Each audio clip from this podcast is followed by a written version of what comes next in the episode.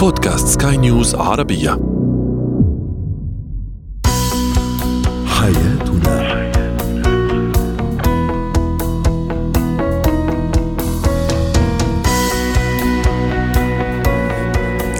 مستمعينا الكرام أهلا بكم معنا إلى حياتنا. فضاؤكم اليومي الذي يعنى بشؤون الأسرة وباقي الشؤون الحياتية الأخرى والذي يمكنكم الاستماع إليه. عبر منصة سكاي نيوز عربيه dot com slash بودكاست وباقي منصات سكاي نيوز العربية الأخرى. معي أنا أمال شابه سنتحدث اليوم عن الزوج النكدي. لماذا دائما النكدية صفة لصيقة بالزوج؟ ماذا عن الزوج. أيضا المراهق الكسول. وأخيرا كيف أعرف أن اتخذت قرارا خاطئا أو صائبا في حياتي؟ هو وهي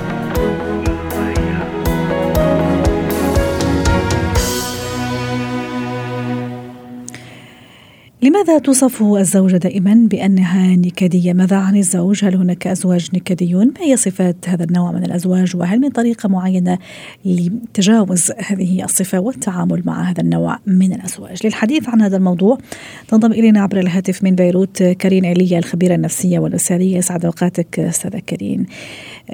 كما قلت دائما النكدية عادة هذه الصفة تكون لصيقة بالزوجة. ماذا عن الزوج؟ هل هناك أزواج نكديون؟ ما هي صفاتهم؟ نعم هناك أشخاص نكديون فيهم يكونوا نساء فيهم يكونوا رجال يعني صفة مش لصيقة فقط بالمرأة ابدا. ما هو صحيح هيدي الكليشيه اللي نحن بنتعود لها. صفات معينة بنقول هيدي صفات للنساء أكثر هي بنشوفها عند الرجال. ولكن بالواقع لا النكدية هي متعلقة بالشخص. إن كان مش بالجنس. عن الشخص. ابدا. إن كان ناتجة عن الشخصية ناتجة عن الطباع ناتجة عن الطريقة اللي تربى فيها عن كل يعني تاريخه آه وتاريخ أحيانا الآلام النفسية يلي بيعيشوه بعض الأشخاص بيوصلوا لمطرح بيطوروا هيدي الآلية الدفاعية يلي هي السلوك النكدي. هلأ هي فعليا بس نقول نكدية آه نحن بنشوفها هيك ولكن داخليا الشخص النكد مش دائما هو بالنسبة له نكد هو بيكون يمكن منزعج من كل شيء حوله ولأنه بينزعج من عدة أشياء بيعبر عنها بالنسبة للأشخاص المتلقين بحسوه إف. هذا كثير نكد كل شيء مش عاجبه. ولكن أحيانا هو بيكون عم بيعاني من الداخل فيتحول إلى نكد بنظر الآخرين. وأحيانا النكديه بتبقى طريقة استفزاز للآخر إن كان لأنه بيزعجني إن كان لأنه هو عنده مواقف أنا ما بعرف أقول له عليها لا.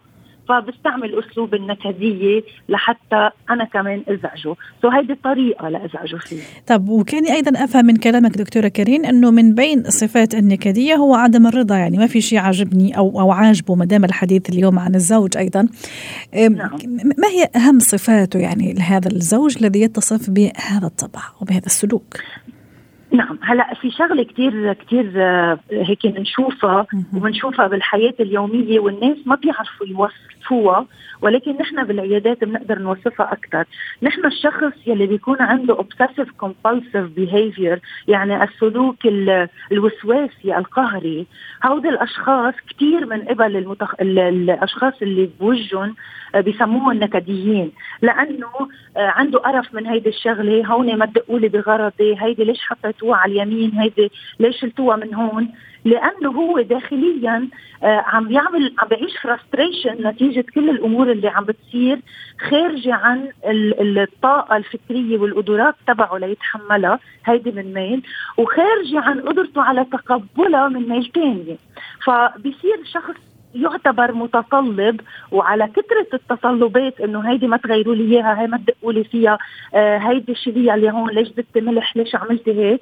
بصير بالنسبة لهم إنه أوف متعب بالنسبة لهم بسموه نكد. ولكن هيدي الصفة الأكثر بنشوفها إلى جانب الشيء اللي ذكرته بالأول أحيانا أنا أتقصد النكدية على شريكتي لأنه بمطرح من المطارح عم تزعجني أو يمكن بمطرح من المطارح يمكن أحيانا غياب الحب بين الشريكين ممكن يؤدي لهالشيء. واحيانا كثيرة إذا الشريكة عم تعمل سلوكيات ما عم تعجبه. يعني مثلا يمكن بتروح كثير عند أهلها هو ما عنده رضا عليها يمكن عم تشتغل وهو ما بده إياها تشتغل. يمكن آه، ما بعرف يمكن الصبح بحب توعى معه على شغله وهو هي ما بتقوم على الشغل لأنه بكير كثير كل هالأمور.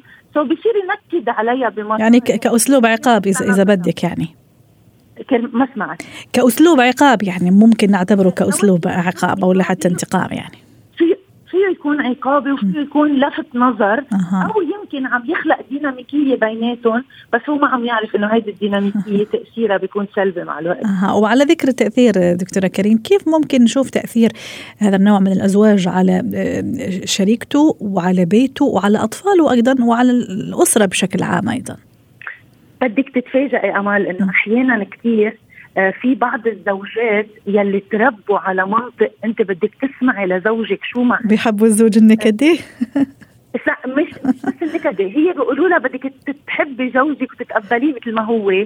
بتعتبر انه يلي عم بيصير معها هو قدرها ونصيبها وبتصير ساكتة. هلأ داخليا في معاناة داخلية ولكن ما بتسمح لنفسها آه، تعبر عن انزعاج أو تعلي صوتها أو شيء أما في فئات ثانية إذا هو النكد بتصير هي ترد له النكد بنكد فبتصير العلاقة كلها استفزازية وتنفيذ كلام وتنفيذ مواقف. وفي بعض الأشخاص ما عندهم هيدي القدرات بصير الزوج النكد بصير عنده ردات فعل عدائية عنفية تعصيب صريخ من قبل الزوجة أحيانا ترك للمنزل خلافات كل هالأمور. وهيدي كلها منا اساليب صحية لأنه حتى المرأة يلي بتخضع وبتسكت هيدي عم بتحط بقلبها لفترات طويلة. ما بنعرف مع المستقبل شو ممكن ترجع كيف ممكن تنفجر بأي أسلوب. صح صحيح 100% طب دكتورة كريم كيف الأسلوب الأمثل للتعامل مع هذا النوع من الأزواج واحتواء الموضوع؟ وزي ما تفضلتي حتى نتقي الأصعب والأسوأ لا سمح الله سواء على مستواي أنا كزوجة عندي هذا النوع من الأزواج ولا حتى كبيتي وعائلتي يعني. صحيح يعني أكثر حل بنقوله للأشخاص يلي ممكن يكونوا عم بيعيشوا هيدي الظروف هي التجاهل. يعني بيقدر يقوم بأفعال نكدية الشريكة بدها تتجاهل لأنه انتبهي لشغلة كل ما الشريكة تفاعلت مع نكد شريكها كل ما الجو كان متشنج وكل ما إمكانية إيجاد حلول كانت صعبة. بينما كل ما هو بينكد بمطارح هي تتجاهل نكده وبتقطع مرة على مرة على مرة. هي أولا ما بتكون عم تتشرب الرسائل السلبية وتخزنها بداخلها هاي من ميل. ومن ميل تاني الشريك أحيانا بصير يلاحظ إنه أسلوب النكدة ما عم بيجيب نتائج. so أحيانا بيلجأ لتعديل هالأسلوب بأكثر المرات. بس يلاقي إنه أنا عم حاول استفزك بس أنت ما عم تستفزي.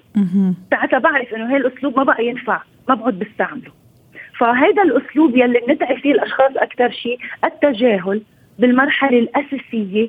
تجاهل كل نكدية مش اتفاعل معها وعصب قبالها لأنه قد ترضي الشريك الآخر تعمل له ساتسفاكشن أنا بدي اعصبك ونجحت. شو بدي أكثر من هيك. فهذا الأسلوب ممكن يساعدها للشريكة ومع الوقت لوحدها الأمور بتصير تتغير. يعني قديش هالشركه محتاجة تعمل تمارين استرخاء وتأمل ومديتيشن حتى تحتوي هذا الموضوع دكتورة كريم. هو هو معك حق معك حق. بس أحيانا كثير في أشخاص من دون ما يشتغلوا على نفسهم تبقى عندهم بطبعهم آه، آه الاهتمام والتجاهل بتخدمهم هيدي الطريقة وبتساعدهم. لأنه بالإجمال النكدية وخصوصي إذا ما كانت ناتجة عن مطارح مرضية مثل ما قلنا أو أو وسواس أنا لازم أعلمه إنه أنا عم بتجاهل نكده بينما وقت تكون ناتجة عن وسواس عند شريكي معاملتي مع هيدي النكدية بدها تكون إني بدي آخذ بعين الاعتبار الأشياء يلي بتقلقه يلي بتزعجه. مم. مثلا بالمطبخ أبي أشياء بايخة. إذا هو ما بحب أحمل الشوكة بإيدي تعطيه إياها. أه، بحملها بعطيه بخليه هو يقوم يجيب شوكته. مم. مش أنا بحملها ونتخانق عليها مثلا. ما رح آكل فيها بجيب غيرها. هاي التفاصيل الصغيرة بصير رجلج انه بتركه يعمل الأشياء يلي بتخليه بأمان وبتوفر عليه نكديه يلي بتنعكس علي أنا سلبا. موضوع أيضا الدعم النفسي لهذا النوع من الأزواج ومن هذا النوع من الشركاء أيضا دكتورة كريم تشوفيه مهم؟ وأيضا الحوار ولغة التواصل وإني أحكي يعني الانشغال وقديش هذا الموضوع عم يزعجني. هل ممكن تجيب نتيجة؟ لك شغلة. الدعم النفسي دائما بيجيب نتيجة إذا الأشخاص عندهم الرغبة والإرادة إنهم يطلبوا الدعم النفسي.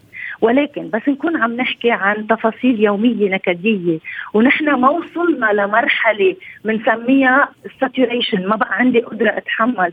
وقررت أعمل خطوة كل ما أنا بعدني ماشيه بالديناميكية اليومية ما حدا بيقبل يروح عند استشاري نفسي لحتى يسأله. ولكن بالإجمال وقت يروحوا لحتى يعملوا كونسلينج أو استشارات نفسية أو أي أي تدخل نفسي من برا أكثر المرات بتكون وقت توصل العلاقات لذروة المشاكل تبعها. أيوة. هون بصير التغيير شوي صعب لأنه كل شريك من الشريكين بيوقف على دفاعاته وبصير بده يحسن موقعه. واضح. شكرا لك دكتورة كريم ايليا الخبيرة النفسية والأسرية ضيفتنا من بيروت.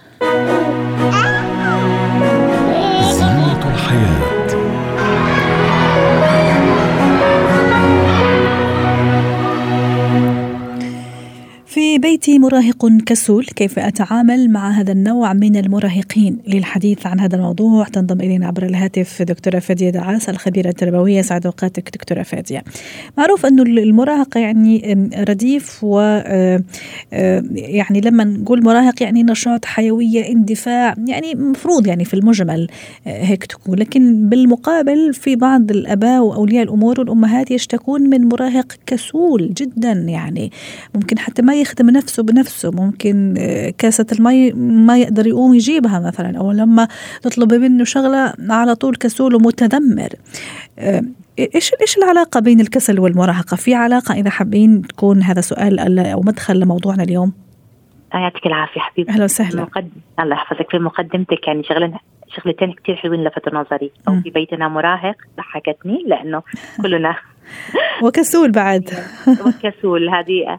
وإنه إيش تعريف إنه المراهق يكون كسول؟ وإحنا بنعرف إن المراهق دائما دمه حامي وبيعمل مشاكل و... ونشيط وما بيقدر مهايبر يعني دائما. عادة الناس تشكي من آه كثرة حركة المراهق وتطلباته و هلأ أنت عرفتي إنه إيش يعني مثلا إحنا نقول إنه هذا المراهق كسول؟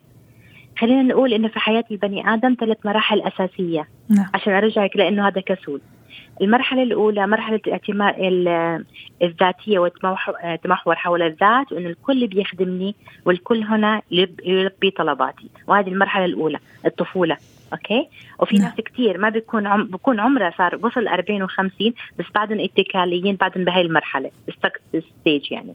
okay؟ it's not by age مش بالعمر بال stage تماما هلا ال stage الثاني إنه لا هو متعاون ومتفاعل وبيشتغل بيعمل شيء لنفسه بالمقابل انت ماما بتساعده يعني مش totally 100% هو بيعمل كل شيء لحاله لا بيس يعني ممكن يرتب غرفته ممكن يسكب لحاله الأكل اللي ماما عملته مثلا تماما نعم. والثالث والأهم اللي هو اللي عنده responsibility ومسؤولية وممكن كمان يكون مبادر. وهذا اللي إحنا نوصل فيها للناس اللي عم تطلع برا وبتشتغل في, الع... في الأمور العادية أو في الحياة العادية. لكن ممكن تلاقيها بدت مع المراهقين. فهلأ المراهق تبعنا هذا اللي بنحكي عنه كسول هو في أي stage أكيد مليون بالمية بال stage الأول اللي بيعتمد على الآخرين اللي ماما spoil him too much إذا ما كان السبب نفسي عفوا جسدي إذا ما كان في آه، هرمونات معينة آه، وضع جسدي معين طبي. تماما؟ بيكون الشيء الثاني اللي هو أنا اتكالي جدا أنتم رفهتموني بما فيه الكفاية. بحيث ان أنا مش مضطر أعمل لا شيء كل شيء عم بيجيني. صحيح. إذا أنا كل شيء بيجيني ليه أغلب نفسي؟ ليه أتعب نفسي ليه أقوم مثلا أعمل كوباية شاي إذا الشاي عم بيوصل لي ليه أقوم أعمل أفتح الشباك مثلا إذا في ناني أو في حدا بيفتح لي وبسكر لي وريفر سو ليه أغلب نفسي. فهنا إذا صار أصبح كسول بعد ما كان طفل عادي حيوي اذا هناك في أسباب بالأصل إنه إحنا مدلعينه زياده يعني. بنرفه زيادة تماما.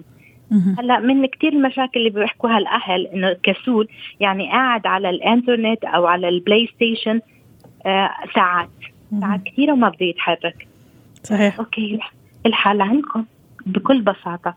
أنتم اللي بتعطوا الإنترنت access أنتم ممكن تتحكموا فيه. تقولي له sorry عندنا معك ساعة واحدة غير ساعات الدراسة. تستخدم الإنترنت في اللي أنت بدك إياه. ترفه فيه عن نفسك.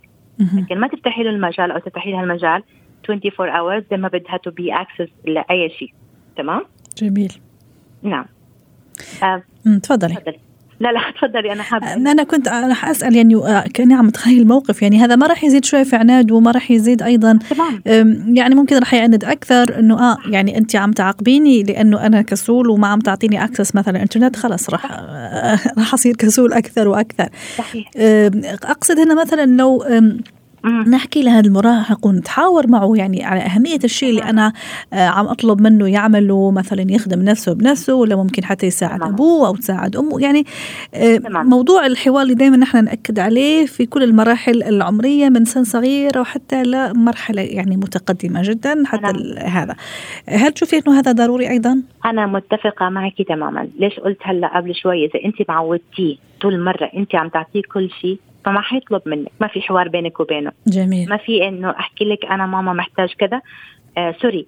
في أشياء أساسيات بالحياة ما اسمها عقاب لازم تعطيه إياها اللي هي أساسيات طعام أيوه. لكن مش الطعام اللي بتحب وقت ما بدك. هذا أساسي. بدك الطعام اللي بتحب وقت ما بدك بدك تكون على قد المسؤولية. إنه أنت بتنفذ أمورك أنت بتساعد نفسك في أشياء حتى أنا أقدر أوفر لك الأشياء الثانية. جميل. بدك لباس بماركة معينة. اللباس عندك ومحترم ومحتشم وعلى سنك بيناسب سنك. لكن بالماركات المعينة هذه إيش رأيك؟ دنيا مقايضة. كيف بدك توصل لهذا الشيء؟ فعلا يعني لازم نعلمه إنه في مسؤوليات أنت لازم تعملها حتى تربح هذا الشيء. جميل. رائع. الحوار لازم يكون أكيد مع معهم أكيد. وأهم شيء نقطة كانت تحكيها الدكتورة قبلي أهم شيء إنك تكوني أنت ثابتة على موقفك الصحيح. الابتسامة على وشك. sorry ما في انترنت access هلا مثلا مثلا عم بعطي سبيل المثال. لأنه لا هو وقت دراسة ولا هو الوقت اللي أنت تضيعه بشيء على الفاضي أو to access في عندك مهام أخرى وعندك مهام أخرى. واضح. تمام؟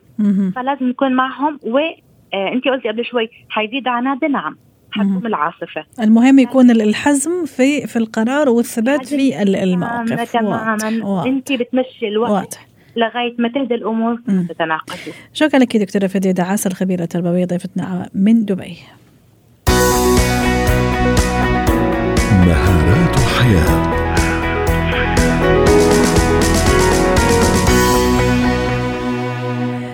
مستقبلنا يعتمد على قرارات سابقة اتخذناها في وقت ما وانعكست إيجابا أو سلبا على حياتنا. اليوم سنتساءل آه، ما هي أو كيف أعرف بأني اتخذت قرارا خاطئا أو صائبا بحياتي؟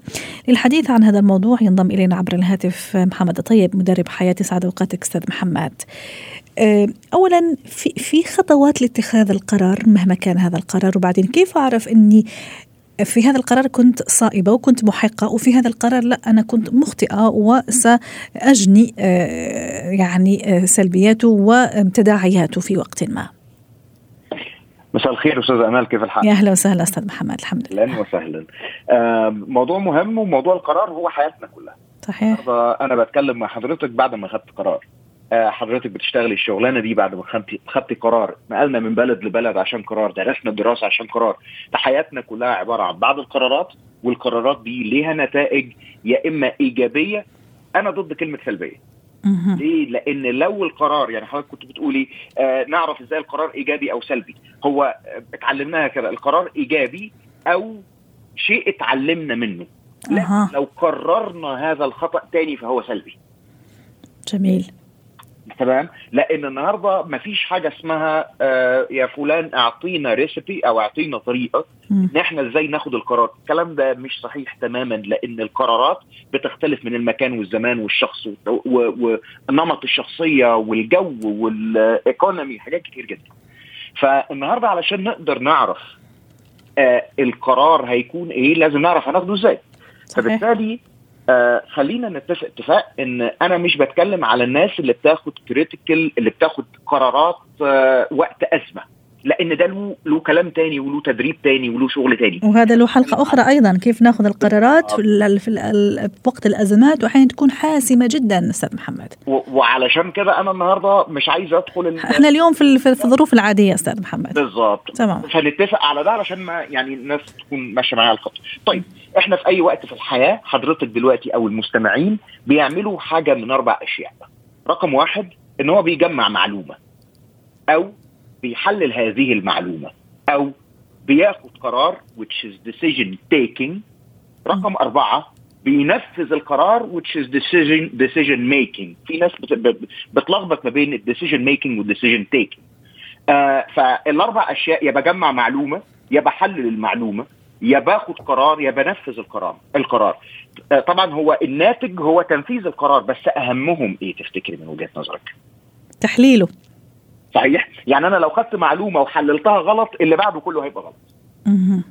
صحيح؟ فخلينا النهارده نتفق. طبعا اتخاذ القرار ده أو سوري آه آه تجميع المعلومة له طريقة إزاي بجمع المعلومة عن طريق إيه. ولكن تحليل المعلومة هو ده اللي يهمني النهارده لأن هو اللي هيؤدي إلى قرار سليم وتنفيذ القرار السليم. فخلينا هناخدهم في ست خطوات علشان آه الجميع يتابع معايا. رقم واحد إن أنا بسأل نفسي في الأول ان أنا لو خدت هذا القرار أو آه المعلومات اللي خدتها بحللها علشان آخد القرار. لو خدت القرار إيه الأسوأ الاحتمالات؟ بيسموها ال worst case scenario.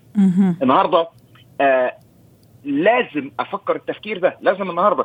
لو هو ده الاختيار أو آسف لو هو ده الناتج اللي هيحصل أسوأ ناتج. أنا النهارده لو انفصلت عن العلاقة بغض النظر أن أنا رجل أو أو. آه امرأة يعني. زوج أو زوجة. آه أو لو أنا سبت شغلي وفتحت الشغل الحالي وده ناس كتير بتفكر فيه يكلمونا يقولوا لنا كوتش أنا دلوقتي عايز أسيب الشغل اللي بيديني راتب آه، ثابت ثابت. أو إن أنا أفتح الشغل بتاعي طيب السؤال اللي بسأله له إيه ال worst case scenario ليه؟ لأن هو لو فكر في أسوأ الاحتمالات في هذه الحالة مم. لو هو شاف نفسه هيقدر يتعامل مع أسوأ الاحتمالات. راح يكمل. بالظبط فخد قرارك. بس هنا في ممكن يجي في دماغ أي حد قدامي أو بيسمعني يجي يقول لي طب لو جاء أسوأ من ده من اللي طلع لي هعمل إيه؟ على الأقل أنا بيبقى عندي رسمة. مهم. على الأقل بيبقى عندي توقع. ما يبقاش أنا داخل آه فايت أو آه داخل داخل آه زي ما بيقولوا حرب مش عارف أنا بعمل إيه. تمام؟ فرقم واحد أسأل نفسي إيه ال worst case scenario إيه أضعف الاحتمالات وهعرف أتعامل معاها ولا لأ؟ رقم اتنين آه إن القرار اللي هاخده بالمعلومات اللي عندي هل هو يناسب قيمي ومبادئي ولا لأ.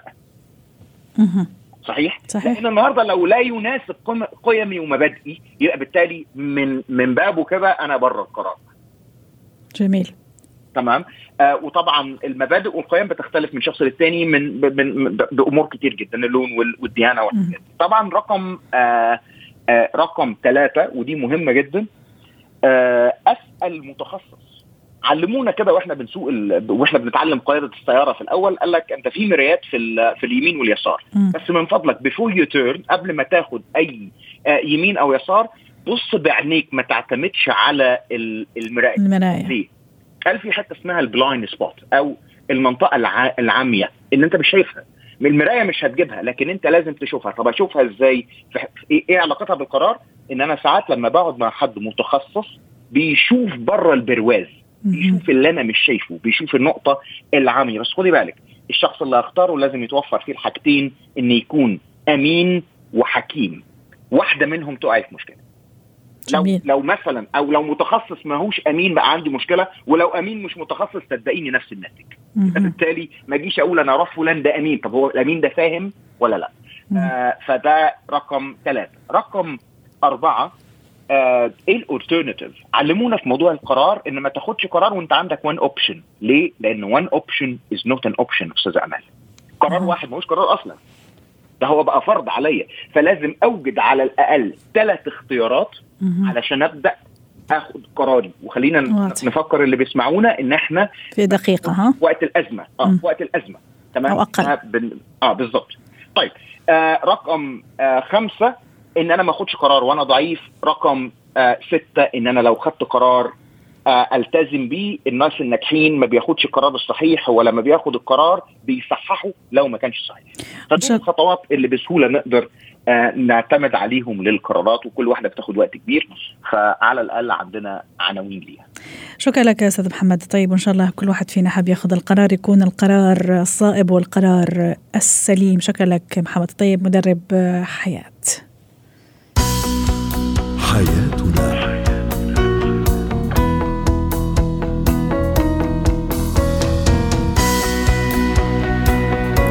ختام حلقة اليوم من حياتنا. شكرا لكم وإلى اللقاء.